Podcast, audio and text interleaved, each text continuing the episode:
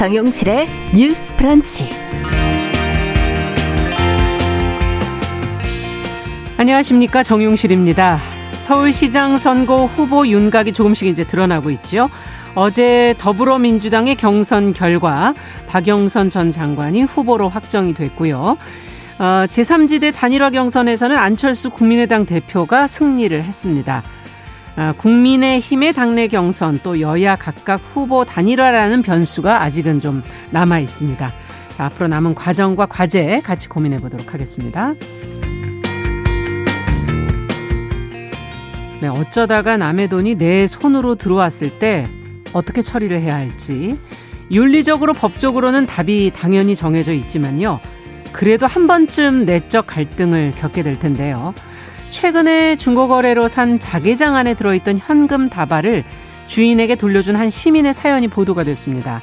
자, 우리 마음 깊은 곳에 양심, 또 욕심에 대해서 생각을 해보면서 한 편의 시 같이 읽어보겠습니다. 자, 그리고 내일이 세계 야생 동, 동식물의 날이라고 합니다.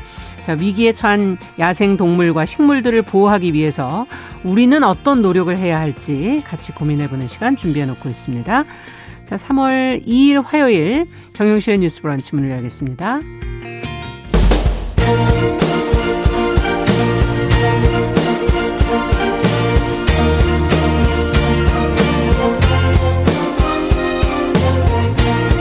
여성의 감수성으로 세상을 봅니다.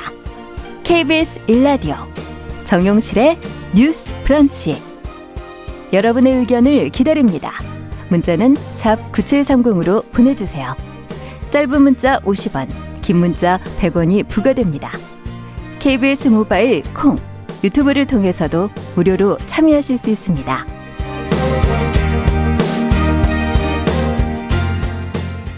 네, 정유실의 뉴스 브런치 항상 여러분들과 함께 프로그램 만들어가고 있습니다. 오늘도 써니스카이님 유튜브로 들어와 주셨는데 어제도 기다리셨나 봐요. 3일절 기념식 행사로 오늘 인사 나눈다고 이렇게 적어주셨네요. 감사합니다. 아, 그리고 유성환님, 김진아님, 그리고 5534번님, K80063013번님, 네, 아카시스님, 라온님, 이렇게 많이 들어와 주셨네요. 감사합니다. 자, 벌써 3월이 시작이 됐습니다. 우리가 그렇게 기다리던 지 봄이 가까이 오고 있는데 코로나가 19가 끝나는 봄이 좀 왔으면 좋겠다는 그런 생각이 음. 드네요.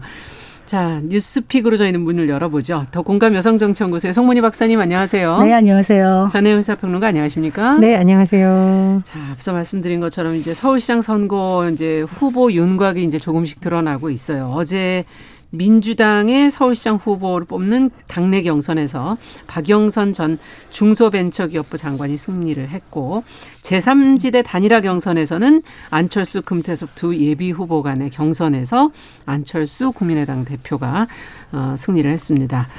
뭐 이변이 크게 있었다 이렇게 보진 않기 때문에 경선 결과 관련해서 또 뭐 두 후보가 가진 계획 또 국민의힘의 경선 일정 남아 있는 것들을 좀 정리해 볼까요? 송 박사님께서 오늘은 정리를 좀 해주시겠어요? 네. 3월 1일 날 3일절 기념식도 있었습니다만 네. 그 후보도 확정이 됐습니다. 더불어민주당의 선택은 박영선이었다. 네. 사실 이제 우상호 후보와의 그 후보 레이스에서 조직력과 당심을 앞세운 우상호 음. 후보가 있었고 박영선 후보 같은 경우에는 높은 인지도가 있었고 또 어떤 풍부한 행정 경력, 전 중소벤처기업부 장관 그렇죠. 이런 게 있었는데 어, 막상 뚜껑을 열어보니까 한 최종 득표율이 두 배 이상 음. 차이가 났다. 네. 근데 좀 놀라운 것은 어, 생각보다 당심도 박영선 후보에게 음. 많은 표를 줬다. 그래서 민심과 당심을 다 앞장섰다. 음. 그런데 그 이유는 무엇이냐?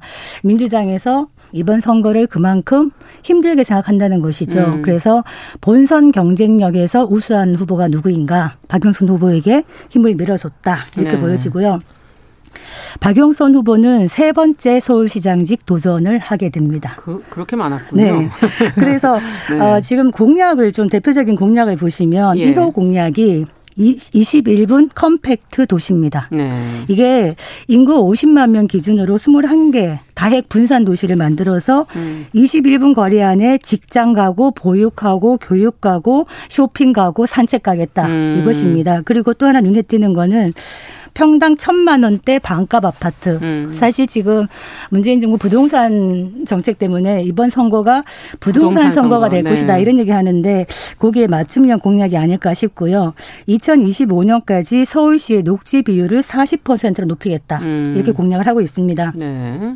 여기에 또 안철수 후보도 지금 제3지대의 단일 후보로 일단 됐습니다. 네. 금태섭 후보하고 이제 경쟁을 했는데요.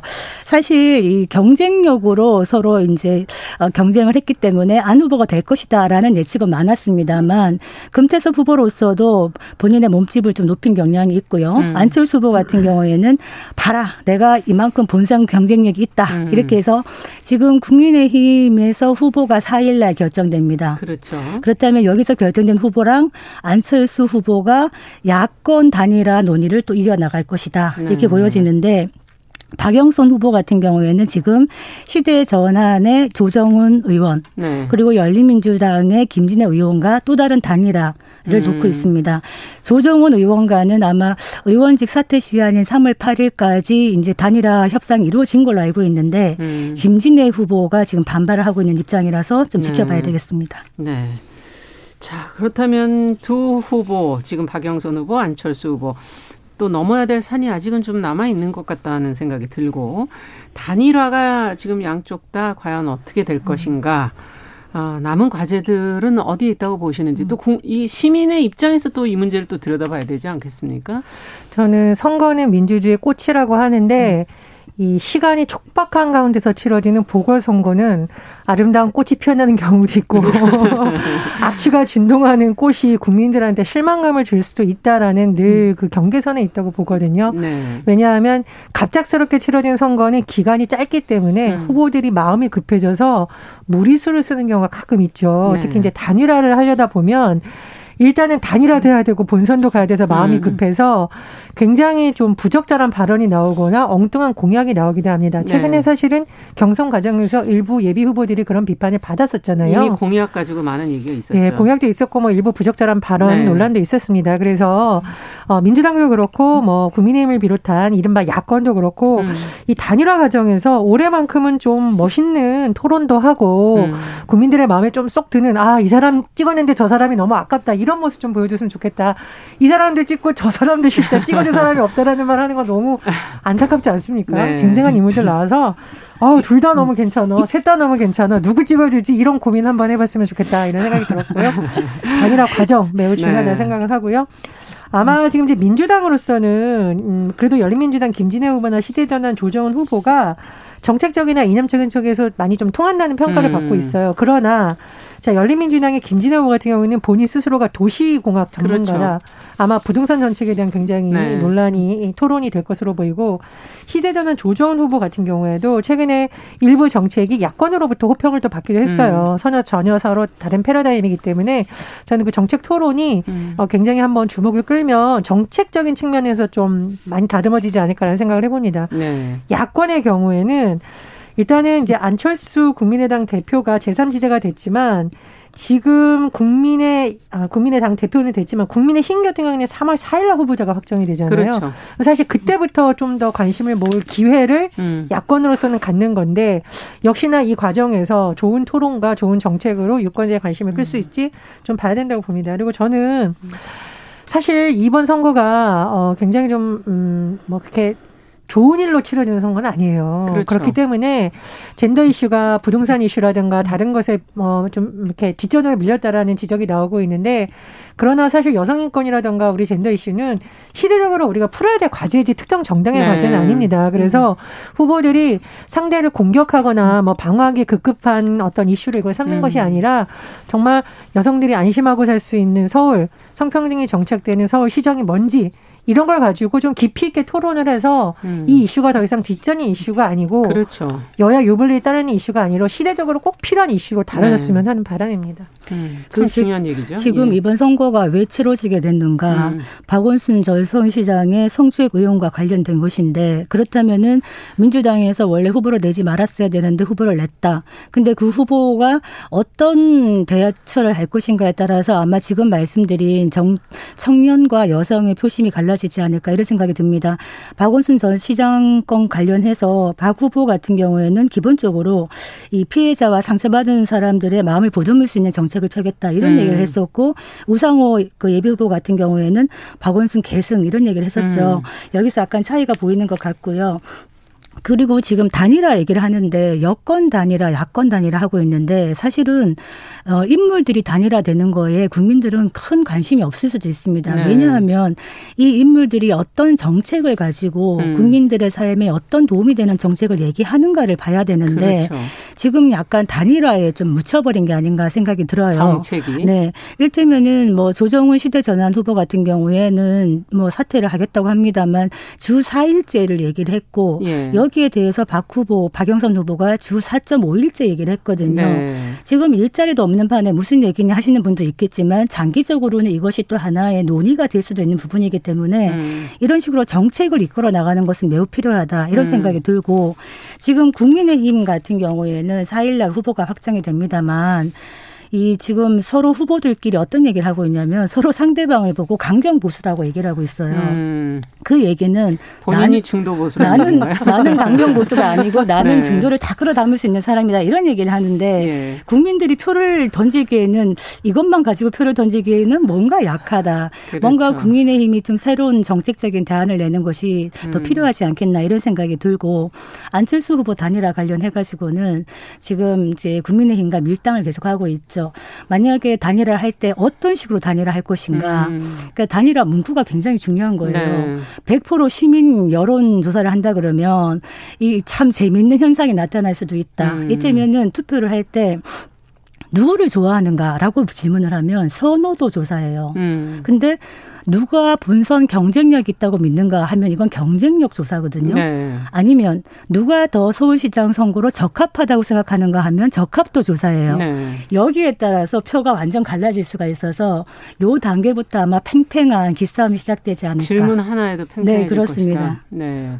저는 이제 네. 토론 과정에서 한 가지 바라는 점이 있다면 그 젠더 이슈 앞으로 뭘 하겠다도 사실 중요한데 어, 여기에 완전 신인인 정치인들은 없거든요. 대부분 그렇죠. 정치 경력이 좀 있는 분들이 네. 이번에 어, 선거판에 뛰어들었는데 나는 그동안 뭘 했다도 좀 얘기를 해주셨으면 좋겠어요. 음. 그러니까 상대 정당 후보 비판하거나 아니면 예전에 시정 비판하느라고 시간을 굉장히 많이 쓰는데 그거는 네. 보통 초기 하는 것이고 음.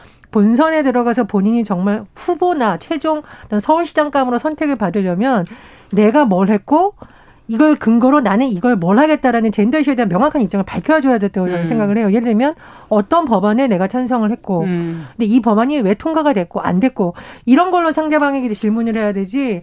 상대방을 공격할 때 준비를 안 하고 토론에 임하면 사실 국민의 입장에서는 뭐 공격하는 사람이나 대답하는 사람이 똑같아 음. 보이거든요. 그거는 유권자들로서는 굉장히 좀 아쉬운 부분입니다. 그렇죠. 그래서 음. 이번 선거에서 저는 젠더 이슈에 대해서 굉장히 좀 수준 높은 토론이 이루어져서 음. 많은 여성 유권자들의 좀 감동을 자아내는 그런 선거가 됐으면 좋겠다. 그런 음. 바람이 있습니다. 지금 선거가 한 달 정도 남았는데 그렇죠. 아직까지 지지층 없음, 지지자 없음, 지지 정당 없음, 모르겠음이 많아요. 네. 이분들이 이 투표장으로 나갈 수 있도록 마음을 움직이는 자가 승리할 것이다. 그렇죠. 이런 생각이 네. 듭니다. 네. 지금 김복경님께서는 대통령 선거에 버금간다 공약이 메가톤급이다.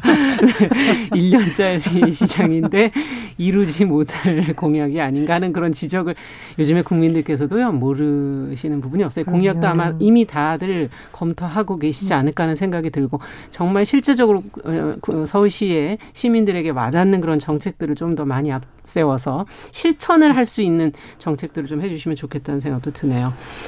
자, 어제가 이제 3일절이었습니다. 뭐 저희는 그 기념식 중계로 방송이 어, 진행이 되지 못했지만 법무부가 지금 친일파 후손이 소유한 토지를 환수하기 위해서 법원에 지금 소송을 제기한다고 하는데 이 내용이라도 저희가 좀 살펴보도록 하죠. 전혜연 평론가께서 좀 정리해 주시겠어요? 예, 어, 법원에 소송을 제기하려면 근거가 있어야 됩니다. 법적 근거를 먼저 살펴보면 네. 친일 반민족 행위자 재산의 국가 기록에 관한 특별법이 지난 2005년 제정이 됐었고요. 네. 그런데 이게 친일 재산이 있는 점인지 어떻게 알아라고 의문을 가지실 수 있는데 그 이후에 친일 재산 조사 위원회가 2006년 7월 구성이 돼서 4년 정도 일을 했습니다. 네. 근데 이제 보통 이런 위원회들은 한시적 기구이니까요. 이 위원회 활동이 끝난 이후로 법무부가 네. 이제 이 일을 맡은 것으로 볼 수 있고 법무부에서 이번에 어, 4명의 후손이 소유한 땅 11필지를 환수하기 위한 절차에 들어가면서 네. 이번 소송이 제기가 됐습니다. 어, 그런데 이런 의문이 들 수가 있잖아요. 아니 그 친일 행위를 했던 조상이 물려준 땅도 있을 거고 그렇죠. 그렇지만이 후손이 음. 최근 들어서 구입한 땅도 있을 거고 이거 다 귀속하는 건가요? 라는데 음. 그렇지 않습니다. 음. 제가 말씀드렸던 그 친일 반미족 행위 재산에 관한 특별법을 보면 일단 친일 행위자가 국권이 침탈 시작된 1904년 2월 네. 러일 전쟁 방법부터 광복 전까지로 기간이 정해져 아, 있고요. 아, 그러니까 소유권이 만들어진 시기가 그렇죠. 그 시기가 명백하게 되어 네. 있고요. 그리고 일제 협력한 대가로 취급한 재산이라고 음. 규정이 되어 있습니다. 네. 그러면 어 나 모르고 이거 산 사람은 어떻게요? 이런 경우에 해당이 되지 않죠. 그러니까 제3자가 취득하거나 정당한 대가를 이 사람들한테 치르고 취득한 경우는 이게 해당되지 않는다는 음. 겁니다. 그러면 도대체 어떤 사람들의 어떤 재산인가를 살펴보면은요. 이 규원, 이기용, 홍승목, 이혜승을 비롯한 네명의 후손이 소유한 땅인데요. 어, 이 인물들의 경우에 주로 어, 예를 들면은 한일 합병 병합 조약 체결 후에 네. 일본 정부로부터 뭐 자기를 받고 그리고 일본 제국의회 귀족으로 활동을 하거나 음. 뭐 또는 친일 반미족 행위로 지정이 됐거나 이런 근거가 다 있습니다. 그래서 법무부에서 소송을 제기한 규모를 보면은요. 서울 서대문구에 있는 홍은동 토지를 비롯해서 한 열한 필지 정도인데요. 네. 전체 면적이 8만 5천 제곱미터 정도 되고 이걸 평수로 하면 2만 5천여 평 정도 된다고 어. 하네요. 토시 가액은 공시지가 기준 26억 7천 522만 원입니다. 네. 그런데 어, 국가에서 26억 꼭 받아야 되나 그런 날의 음. 의미보다는 이 친일 재산 환수와 관련해서는 제가 말씀드렸듯이 계속 많은 시민단체와 또 많은 국민들로부터 해야 된다는 여론이 좀 끊임없이 제기됐었죠. 있었죠. 그래서 그런 예. 차원에서 법무부에서 소송을 했고요. 나머지 필지에 대해서도 만약 추가 증거가 확보되면 음. 또 소송을 제기하겠다 이렇게 밝혔습니다. 네. 자, 지금 친일파 토지 환수 조치의 어떤 의미라 그럴까요? 이거를 이제 3일절을 저희가 하루 지났지만 조금 한번 되짚어 본다면 두 분은 어떻게 보고 계시는지요? 아, 지금 우리가 친일 재산 환수 그래갖고 그 돈 받아서 지금 무슨 의미가 있느냐라고 음. 얘기하시는 분들이 있다면 어떤 답을 드리고 싶냐면 이것은 상징의 의미이고 음. 어 민족의 역사 어두운 역사에서 결의를 배반하지 않고 독립운동에 앞장섰던 분들을 우리가 기억한다는 의미다. 음. 어, 프랑스 얘기를 안 할 수가 없는데요. 우리가 프랑스를 똘레랑스 관용의 국가라고 얘기하는데 관용하지 않는 게 딱 하나 있습니다. 당시에 그 나치에 부역했던 그렇죠. 국민들을 철저하게 찾아가서 끝까지 처벌을 합니다. 음. 독일 강점기가 4년밖에 되지 않았었거든요. 음. 그런데도 프랑스의 그 반역자를 처벌하면서 그 어, 드골 대통령이 어떤 말을 했냐면 국가가 애국적인 국민에게는 상을 주고 민족의 반역자나 범죄자에게는 벌을 주는 것이 야말로 국민을 단결시키는 것이다. 음. 이런 얘기를 했는데 한국의 경우, 우리나라의 경우에는 일제 35주 5년의 어떤 강점기를 거치면서 사실 해방 공간에서 이 친일 잔재 청산이 되지 않았습니다. 음. 반민 특위도 무력화되고 이러다 보니까 지금까지 계속적으로 친일 잔재 청산이 안 되었다. 이런 얘기를 하고 있는데 음. 딱 잘라서 말해서 나라 팔아먹은 사람들이 자손대대 떵떵거리고 사는 것이 과연 맞는 일이냐. 음. 그리고 당시에 독립운동을 하고 힘들게 투쟁했던 분들의 자손들은 3대가 가난하고 교육도 많이 받지 못하고 이런 것들이 과연 정당한 것이냐라는 음. 질문을 한다면 지금이라도 친일재산 한수라는 거는 상징적 의미가 있다. 음. 사실 돈 많이 찾지 못합니다. 아까 얘기했듯이 제3자가 선의로 취득하거나 정당한 비용을 낸 경우에는 찾지 못해요. 음. 그렇기 때문에 많이 찾을 수도 없습니다만 지금이라도 이런 것을 하는 거는 바로 민족 정체성을 회복하는 음. 의미에서는 큰 상징성이 있다 이런 생각이 듭니다. 네. 어떻게 보십니까?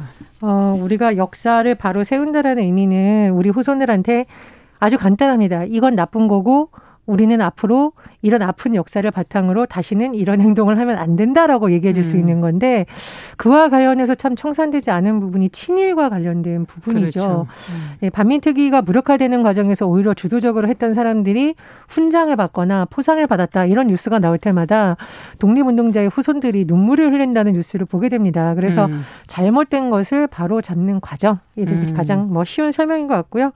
어제 KBS 아홉시 뉴스를 보니까 어, 친일 경찰들 중에서 막 승급받고 포상받고 이랬던 사람들의 명단이 최근 조금씩 네. 나오고 있고 밝혀지고 있다라고 해요.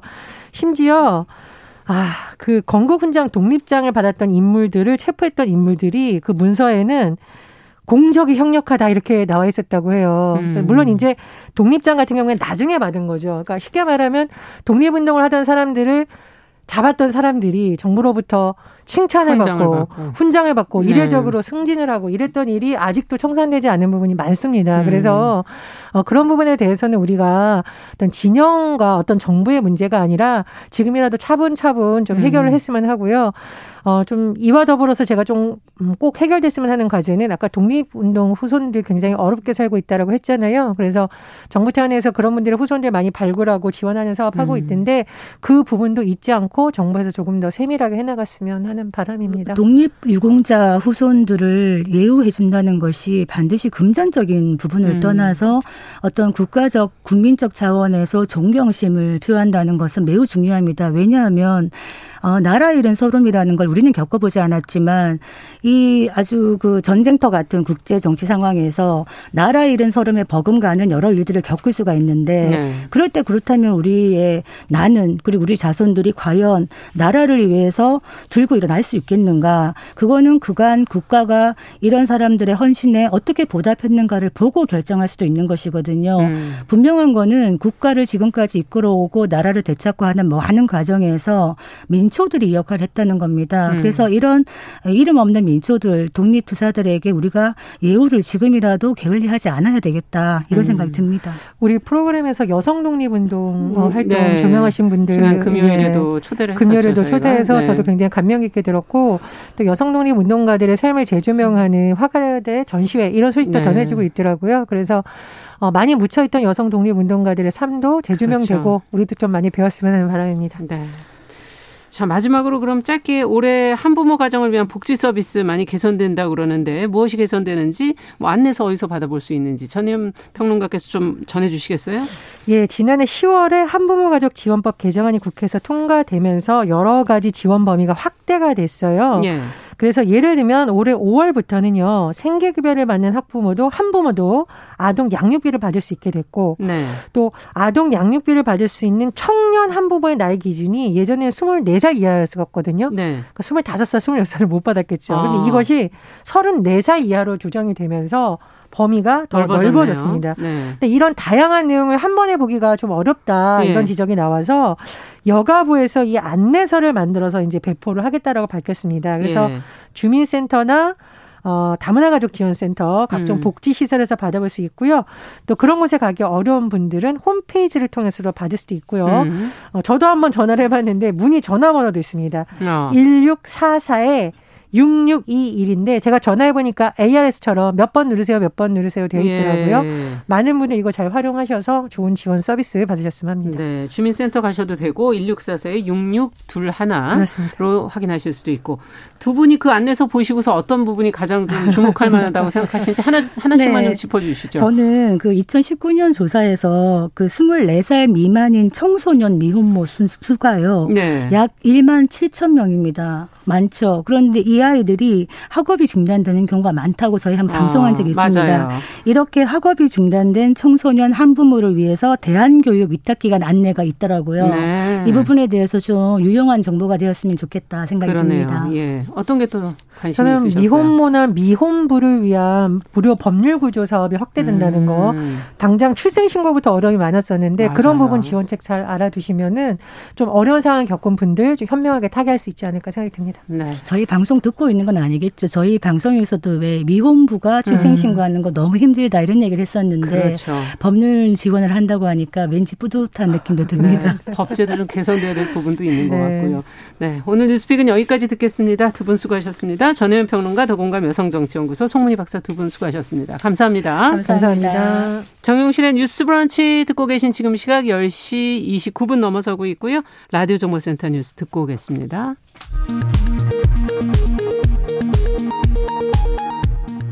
코로나19 신규 확진자가 344명으로 사흘 연속 300명대를 유지하고 있습니다. 방역당국은 새학기 등교 수업이 시작되면서 감염이 재확산하지 않도록 방역 대책을 강화 중입니다.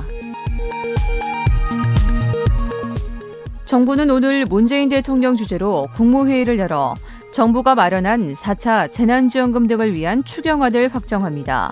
추경안은 모레 국회에 제출됩니다.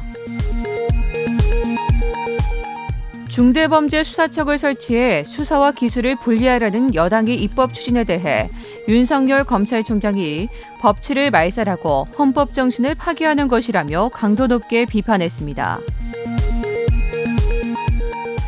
열린민주당 서울시장 후보인 김진애 의원은 오늘 더불어민주당과 열린민주당이 함께 승리하는 단일화를 성사시키기 위해 국회의원직을 사퇴한다고 밝혔습니다.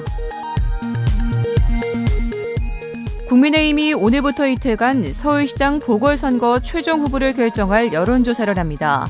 당원 여부나 지지 정당과 관계없이 100% 일반 여론조사로 후보가 결정됩니다. 제조업 생산이 마이너스로 돌아서고 코로나19 영향으로 서비스업도 감소하면서 1월 산업 생산이 8개월 만에 전월 대비 감소했습니다. 소비는 5개월 만에 가장 큰 폭으로 증가했습니다. 강원 산지에 70cm가 넘는 폭설이 내리면서 눈길 교통사고가 잇따라 한 명이 숨지고 94명이 다쳤습니다. 고속도로 통행은 재개됐지만 일부 국도와 철도의 통행은 차질을 빚고 있습니다. 국제 원자력 기구 IAEA가 북한의 일부 핵시설이 여전히 가동되고 있는 정황을 포착했다고 밝혔습니다. 평양 인근 강선 지역에서 핵 관련 활동이 진행 중이라는 정황입니다. 지금까지 정보센터 뉴스 정한다였습니다.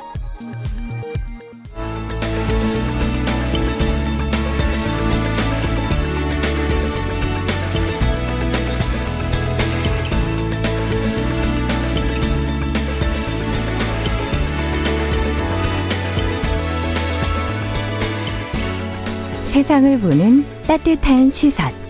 KBS 일라디오 정용실의 뉴스 브런치. 매일 아침 10시 5분 여러분과 함께합니다.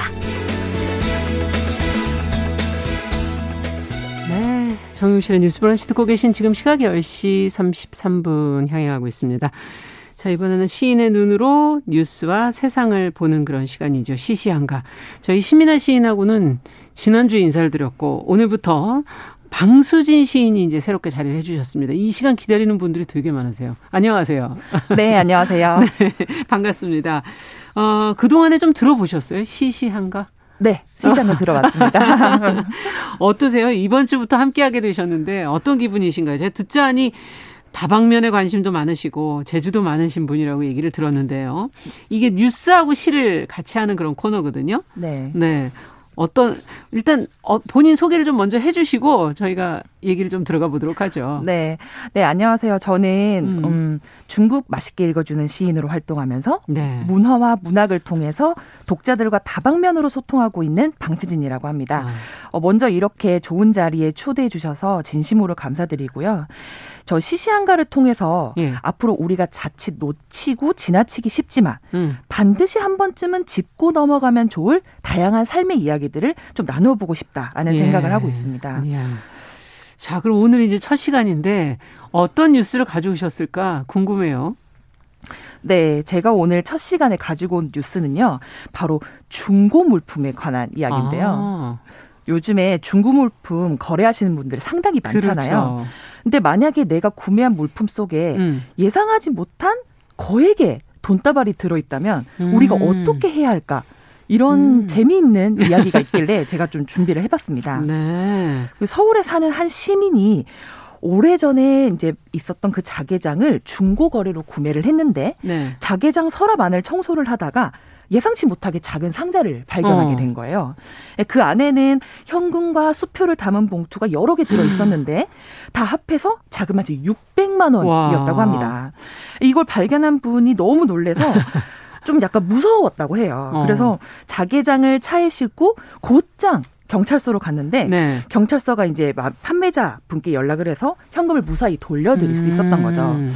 음. 그런데 이 자개장에 왜 600만 원이 들어 있었을까 좀 궁금하실 것 같아요. 맞아요. 근데 알고 보니까 이 판매자의 돌아가신 어머니께서 생전에 이 자개장에다가 어 돈을 보관하셨던 거죠. 아. 아. 판매자분은 그 사실을 전혀 몰라셨던 거고요. 어. 이번에 돈과 함께 보관돼 있던 어머니 메모도 같이 이제 돌려받게 되면서 엄청 아. 감사의 뜻을 전했다고 해요. 돈을 돌려주신 분이 좀 올바른 판단을 하셔서 잘 해결이 됐지만 네. 사실 이런 경우는 순간의 욕심에 좀 휩쓸려서 그렇죠. 좀 모른 척 모른 새처럼 넘어가면 또 넘어갈 수 있는 부분일 그렇죠. 거라고 생각이 드는데요. 네. 주운 물건이나 이렇게 실수로 딸려온 물건을 그냥 내 임의대로 음. 돌려주지 않을 경우에는 음. 점유 이탈물 횡령죄로 처벌까지 아, 받을 수 있다고 있군요. 하니까 점유 이탈물 횡령죄? 네. 어. 자칫 순간의 어떤 방심으로 이런 음. 죄를 지을 수도 있다라고 하니까 예. 이런 비슷한 일을 겪게 되신다면 꼭 돌려주시기 바랍니다. 아, MBN 점유, 뉴스 단독 보도 그렇군요. 내용이에요. 네. 점유 이탈물 횡령죄라는 게 있군요. 네. 근데 제가 저도 이 뉴스를 보고서는 어우 참 아, 놀랍네. 그러면서 이제 댓글을 쭉 보니까 앞으로 좋은 일이 많이 생기실 거다 이렇게 돌려주신 분. 네, 어, 나중에는 6천만 원이 하늘에서 떨어질 거다. 뭐 이런 칭찬의 댓글들이 많더라고요. 워낙 좋은 일을 하셨기도 했고. 네. 어떠셨어요? 방수진 씨께서는 가장 먼저 이 기사를 보시면서 어떤 생각을 하셨나요? 음, 네, 저는 이 뉴스를 보고 가장 먼저 떠올랐던 생각이 아 아직도 삶은 살만하구나. 아. 이 세상은 아직도 아름답구나. 네. 라는 생각을 제일 먼저 했습니다. 네. 사실 댓글로 이런 미담이나 선한 행위들이 막 칭찬처럼 올라오곤 있지만 어떻게 생각해 보면 당연한 행동이 아니었을까라는 음. 생각도 들고요. 그러니까 이 주인공의 행동이 칭찬하지 않을 만하다라는 것이 아니라 우리가 너무 삶이 복잡하고 퍽퍽하다 보니 음. 이러한 것들이 더욱더 그렇죠. 좀 오아시스의 달콤한 어떤 물처럼 네. 저희 삶에 좀 다가온 것이 아니었을까라는 맞아요. 생각이 들었습니다. 기사가 하도 뭐 안 좋은 기사들이 많다 보니 그렇죠. 이런 기사가 정말 오아시스처럼 네, 네. 느껴질 것 같긴 하네요, 정말. 근데 어쨌든 어 돈을 돌려줬고 그것도 경찰서로 가서 돌려줬기 때문에 가장 어떻게 보면 위험하지 않은 안전한 방법을 택해서 한 것 같은데 나라면 어떻게 했을까 하는 질문들을 아마 지금 다들 스스로 하고 계실 것 같고 어, 한 번쯤은 그런 생각을 해보게 하는 그런 뉴스가 아닌가 하는 생각도 들거든요. 네. 어, 방수진 시인이라면 어떻게 하셨을까? 어... 시인은 어떻게 하셨을까? 네. 시인이기 때문에 남들보다 조금 더 큰 양심을 가지고 있지 않을까 이런 생각을 하시는 분들도 있으실 것 같은데요. 네. 음, 저도 사실 뭐 사연자 분과 크게 다르지는 않았을 거라는 생각을 어. 하는데 하나 상상이 들더라고요. 만약에 같은 상황이긴 한데 내가 너무나 절박한 상황이 있었더라면 아. 당장 이 600만 원이 없었다. 쓸 돈이 있었더라면 어. 너무 급해서 음. 600만 원만 더 모으면 아. 나의 어려움을 해결할 수 있는 상황이었다면 그러면 어떻게 되는 건가요? 어... 그럼 이 돈을 돌려주기 어렵잖아요. 그렇죠. 그러니까 네. 저는 그러한 상황에서 음. 과연 양심을 아. 100% 지킬 수 있는 사람이 몇 명이나 있을까? 있을까? 아, 물론 진짜. 저는 지키겠다고 말을 하겠지만 방송이니까 네, 상, 네. 상상을 해보면 해볼수록 네. 정말 오싹하더라고요. 네. 저 정말 지금 나라면 어떻게 했을까? 청취자 여러분들 어떻게 생각하고 계시는지 어. 문자 샵 9730 짧은 문자 50원 긴 문자 100원 그리고 콩과 또 유튜브를 통해서 여러분들의 의견을 어 보내 주시면 저희도 같이 한번 왜 그렇게 생각하셨는지를 한번 어 들어보고 싶습니다. 정말 이런 상황은 가끔 처할 수 있는 그런 상황이라서 네. 예. 지금 이선아님 반갑습니다. 좋은 방송 기대합니다. 김진아님 반갑습니다. 6537번님 어. 어, 신민아 시인이 아쉽지만 새로운 시인도, 방수진 시인도 환영합니다. 이렇게 이 코너를 기대해 주시는 분들이 많으시네요. 어, 네. 예. 자, 어, 하늘이, 오성재님, 하늘이 주신 기회일 수도. 그냥 꿀꺽? 네. 네, 그냥 꿀꺽? 네, 이렇게 써주신 분도 계셨고요. 네. 어, K80899741번님, 돌려주죠 대부분. 음. 그래 맞아요. 이게 사실은 네. 상식적으로 보면 상식적으로는 네. 맞는 얘기 맞는 얘기인 것 네. 같아요. 예. 그다음에 첩첩산중님 융통성 그때 그때 사정과 형편을 봐서 네. 일을 처리하는 재주. 어, 상당히 현실적이면서도. 네, 0760번님은 내가 노력해 번 돈이 아니면 욕심을 내면 안 되겠죠. 아. 아, 이분 잘하셨네요. 네. 이렇게 써주셨고. 1487번님, 내일 죽어도 돌려줘야 됩니다. 와, 이분은 강경한데요. 네. K80486077번님은 6만 원이라면 모를까 큰 돈은 당장 돌려줘야 된다. 네, 아 대부분이 지금 돌려주시겠다는 의견인데 안 돌려주시겠다는 분이 거의 없네. 네, 아주 양심적 너무 양심적인 분들만 저희 방송을 들으시는 것 네. 같은데 이게 어떻게 봐야 될까요? 어쨌든 양심과 자신의 네. 개인의 욕심 이 둘 사이에서 어, 갈등하게 되는 시험하는 그런 상황 아니겠습니까?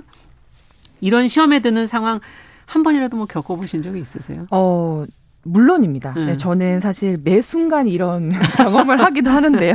네. 어, 시인으로서 그런 경험을 하기도 하지만 음. 정말 인간적인 맞아요. 한 사람의 삶으로서 그런 경험을 많이 하는데 그럼요. 사실 제가 물건을 좀 잘 주어요. 음. 제가 예상치 못하게 물건을 잘 발견해서 어. 죽는 경험이 많은데 네. 남들이 못 발견하는 거를 저는 발견해서 어? 어. 죽는 경우가 많았어요. 그래서 이전에는 그 마포도서관을 지나가면서 네. 같은 거리에서 동일한 위치에서 연속해서 이틀 동안 두 번의 스마트폰을 습득한 적이 있어요. 어머나. 처음에는 오 스마트폰이네 하는데 스마트폰이 요즘에는 상당한 가격이잖아요. 그렇죠. 모든 정보가 또 다 들어있잖아요. 다 들어가 있고 네. 순간 오 이거 어떻게 해야 되지? 좀 당황스럽긴 했는데 어떻게 하셨어요? 제일 먼저 드는 생각은 주인이 찾지 않을까라는 아. 생각이 들어서 핸드폰 딱 주의 그 전원을 켜서 화면을 봤더니 너무 예쁜 아기 사진이 걸려 있는 거예요. 아. 그래서 아기를 키우고 계신 어머니께서 아, 모르고 정신이 없으셨군요. 정신이 없으셔가지고 네. 떨어뜨리고 가신 거였죠. 아이고, 아이고, 아이고. 그 순간 물론 아 이거를 나쁜 마음을 먹으면 음, 그렇게 할 수도 있겠지만 네. 그 돈보다 그 주인의 삶 주인의 보였군요. 이야기를 생각을 해보니까 음. 차마 그럴 수 없겠더라고요. 그렇죠. 근데 정말 재밌었던 건 음. 제가 첫 방을 하러 오는 이 방송국을 오는 버스 안에서 오늘요? 제가 바로 한 시간 전에 네. 또 버스 그 자리에서 제가 습득을 또 했습니다. 아, 이게 아이템이 그냥 잡힌 게 아니네요. 네. 방수진 씨는 원래 잘 주스시는구나. 정말 놀랐어요. 네. 제가 앉으려고 하는 버스 좌석에 어. 떡하니 이렇게 어떻게 하셨어요? 옷이 그... 있는 거예요. 네. 옷 다발이 그래서 어, 그 자리에서 바로 운전기사님께 아. 아 제가 앉으려고 했는데 있었다고. 있었다. 아. 아무래도 네. 뭔가 인연이 그런 식으로 이어지는 건가 싶기도 항상 하고. 시험에 들게 하네요. 네. 6959번님 시험에 들지 않게 해달라고 기도해야 되나 봅니다. 네. 어, 윤범성님께서는 요새 주식 때문에 힘들어서 꿀꺽. 죄송합니다. 꿀꺽. 이렇게 쓰신 분도 계셨고요. 네. 근데 8021번님 말이 맞는 것 같아요. 돌려주지 않는다면, 않았다면 평생 뭔가 죄 지은 마음으로 좀 음. 불편하게 살지 않았을까 하는 그런 음, 얘기도 적어주셨는데 그러면 오늘 여기에 적합한 그 어떤 어떤 시를 저희가 같이 읽어봐야 될까요? 네, 제가 오늘 골라온 시는요. 음. 이문재 시인의 월광욕이라는 시인데요. 음. 이 시인이 자신의 마음을 솔직하게 들여다보면서 네. 되게 진솔하게 쓴 작품이라 음. 이야기거리가 많을 것 같아서 음. 준비를 해봤습니다. 같이 한번 곱씹어 보면서 지금 이 뉴스와 함께 생각해 보겠습니다. 그럼 낭독 부탁드릴게요. 네.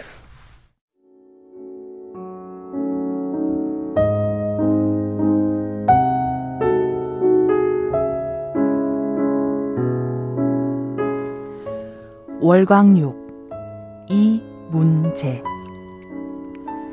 달빛에 마음을 내다 널고 쪼그려 앉아 마음에다 하나씩 이름을 짓는다. 도둑이야. 낯선 제 이름 들은 그놈들 서로 화들짝 놀라 도망간다. 마음 달아난 몸 환한 달빛에 씻는다. 이제 가난하게 살 수 있겠다.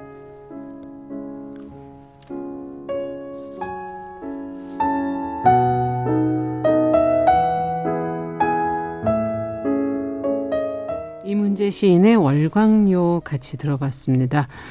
어, 뭔가, 어, 좀 마음이 편안해지는, 어, 자신의 욕심 같은 걸 좀 내려놓으면 뭔가 좀 편안해지는 그런 느낌이 드는데 좀 설명을 좀 해주세요. 네, 이 여기 이제 달빛에 마음을 내다 걸다라는 표현이 있잖아요. 네. 그래서 사실 우리가 살면서 이렇게 마음 같은 것도 빨래하는 행위가 필요하지 않을까라는 음. 생각을 해봤어요. 아하. 우리가 이제 일상복을 입다 보면 더러워지고 그것을 씻어서 말리듯이 음. 우리가 살면서 마음에 이렇게 켜켜이 쌓이는 짐이나 욕심이나 이런 것들을 음. 한두 번씩 내다 널고 햇빛 쪼이고 음. 씻고 이런 과정을 통해서 진짜 마음이 드러나는 것이 아닐까.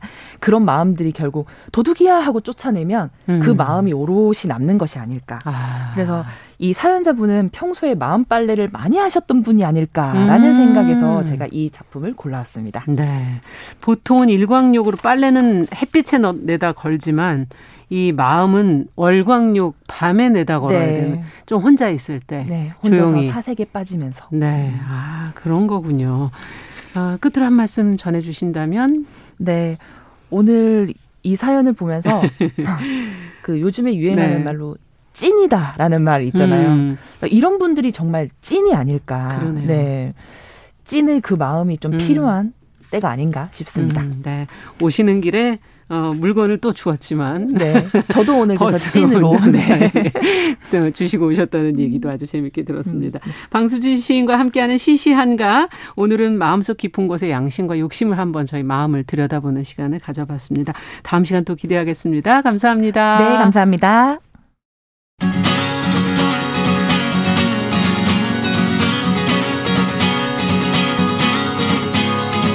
함께 가면 길이 됩니다. 여러분과 함께하는 정용실의 뉴스 브런치. 월요일부터 금요일까지 방송됩니다.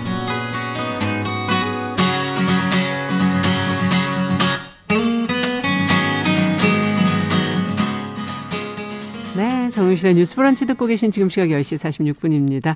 필환경 시대를 맞아서 기후변화의 심각성을 좀 되새겨보는 그리고 또 환경 이슈를 살펴보는 시간입니다. 환경하자 서울환경운동연합의 이우리 팀장 잘해주셨어요. 어서 오세요. 네, 안녕하세요. 오늘은 어떤 얘기를 해볼까요? 어, 내일이 3월 3일이잖아요. 네. 이 날이 바로 유엔에서 지정한 야생 동식물 보호의 중요성을 알리기 위해서 지정한 세계 야생 동식물의 날이거든요. 아. 그래서 오늘 이야기는 야생 생물에 대한 이야기를 가지고 왔습니다. 네. 그 많은 동식물 중에서도 또 야생 동식물을 보호하는 거 어떤 점에서 더 중요하다고 보세요? 어, 사실 이게 정확한 이유는 밝혀지지 않았지만 작년에 이제 발생했던 코로나19가 음. 야생 생물인 박쥐, 뭐 천상갑 이런 것도 네. 시작됐다 이런 얘기들이 있었잖아요.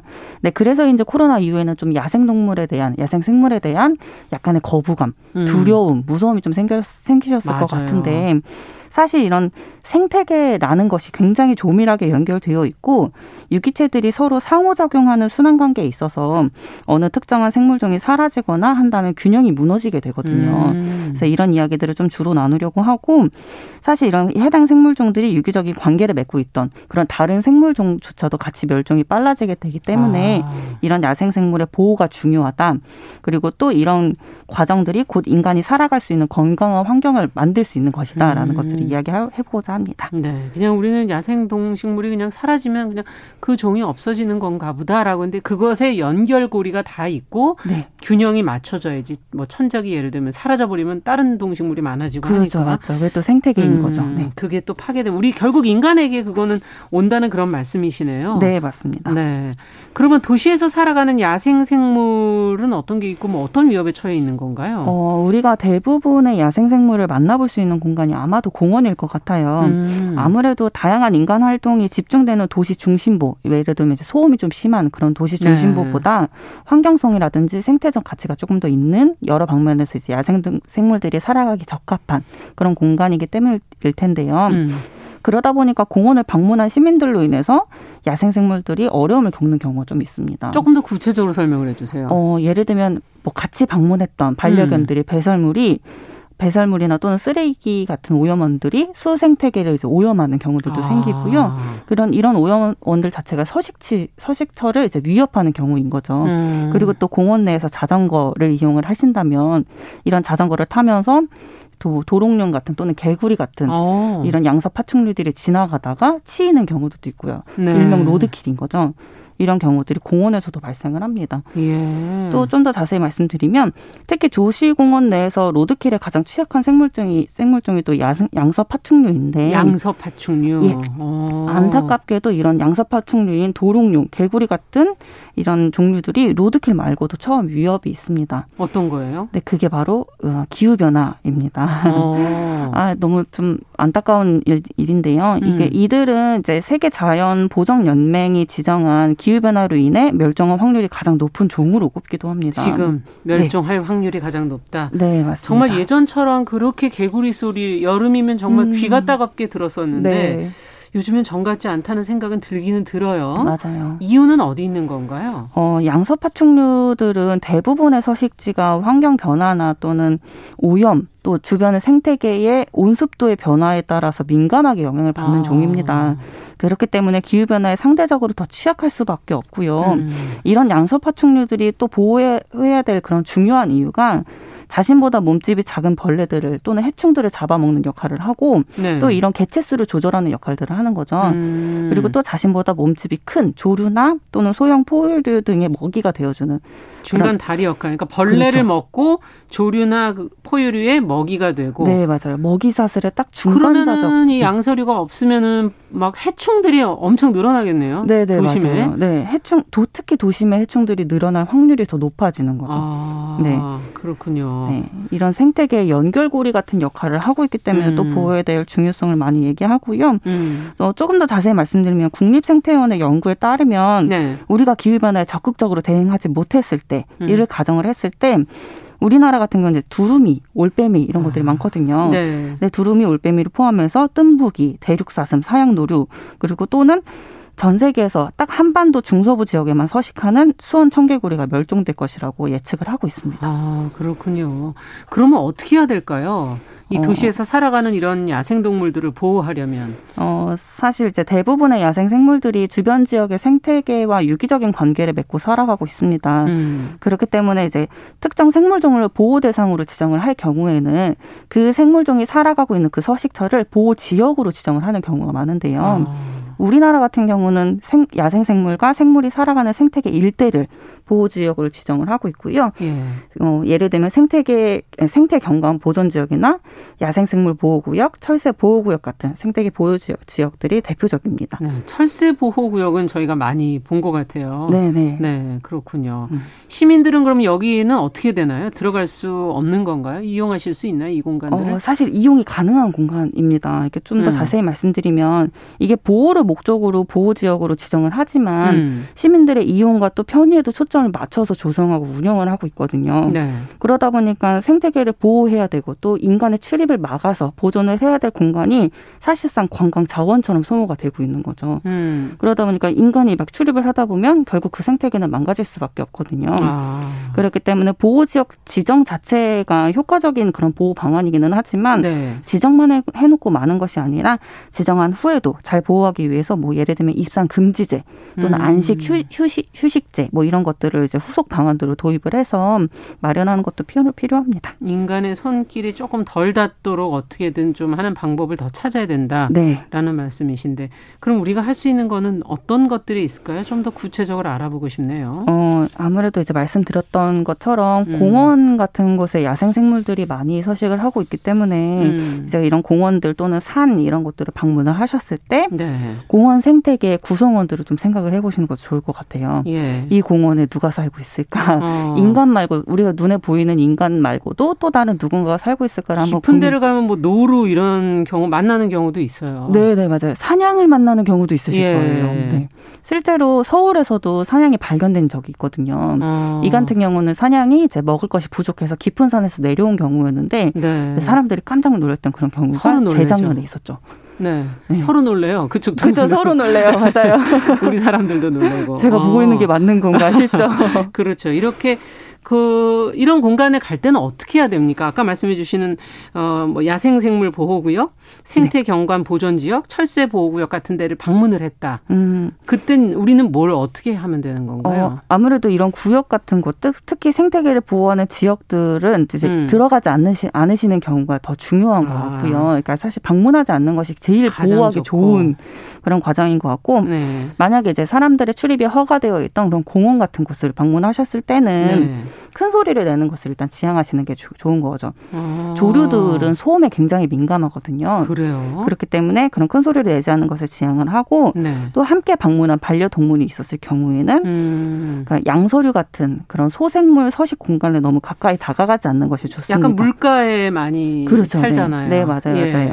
근데 반려동물들이 그런 서식 공간에 배설물들이나 또는 이제 뭐 사람들이 가지고 간 쓰레기 같은 것들이 오염원들이 만들어졌을 때는 음. 특히 수생태계에는 너무 좋지 않은 그런 영향을 미치기 때문에 그런 음. 것들은 좀 조심해 주셨으면 좋겠고 음. 또 평소에 공원에서 자전거를 자주 타고 다니신다면 그뭐 이런 자전거 도로를 달릴 때 로드킬을 좀 방지하기 위해서 좀 속도를 줄이면서 다닌다든지 음. 그런 것들이 좀 필요하겠습니다. 네.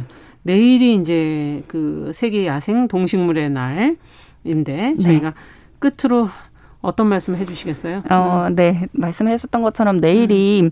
세계 야생 동식물의 날입니다. 음. 코앞으로 다가온 만큼 우리가 일상적으로 행하는 행동들이 야생 생물의 입장에서는 어떤 의미를 가지고 있을지 한 번쯤 생각해 보시는 시간 가져보시기를 권합니다. 네, 기후 변화가 작은 어떤 어, 생태계의 변화들이 또 더 크게 가져올 수 있기 때문에 저희가 같이 조심해야 될 것 같습니다. 네. 오늘 말씀 잘 들었습니다. 네, 감사합니다. 감사합니다. 서울 환경운동연합의 이효리 팀장과 함께 어, 세계 야생 동식물의 날을 앞두고 어떤 위협에 처해 있는지 어떤 노력을 해야 할지 짚어봤습니다. 정용실의 뉴스 브런치 3월 1일 화요일 순서 마치고요. 내일부터 사흘간은 어, KBS 공사 창립 기획 자담이 방송이 됩니다. 특집 방송 많이 기대해 주시기 바랍니다. 저는 다음 주에 뵙겠습니다. 감사합니다.